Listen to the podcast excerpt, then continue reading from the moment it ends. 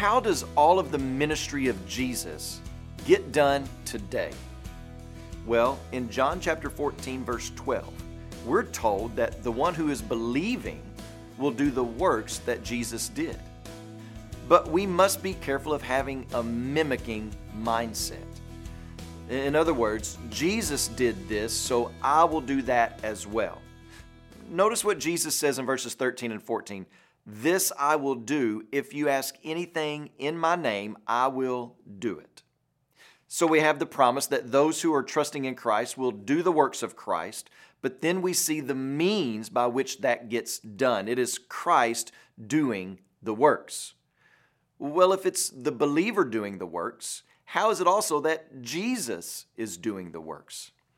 It is Jesus doing the works through the believer by means of the Holy Spirit indwelling the believer. In other words, it's not a copycat ministry, but it's Jesus doing his ministry through the believer. His ministry and kingdom will continue through them by his Spirit, through us by his Spirit. But I want to make a, a confession to you. I have to confess that as I studied this passage and with my church in mind, I was and blown away by this incredible promise. But I was also convicted in this way What have we been praying for as a church? What have we been asking for, really pleading to the Lord for as a church? I mean, really pursuing together and pleading with God.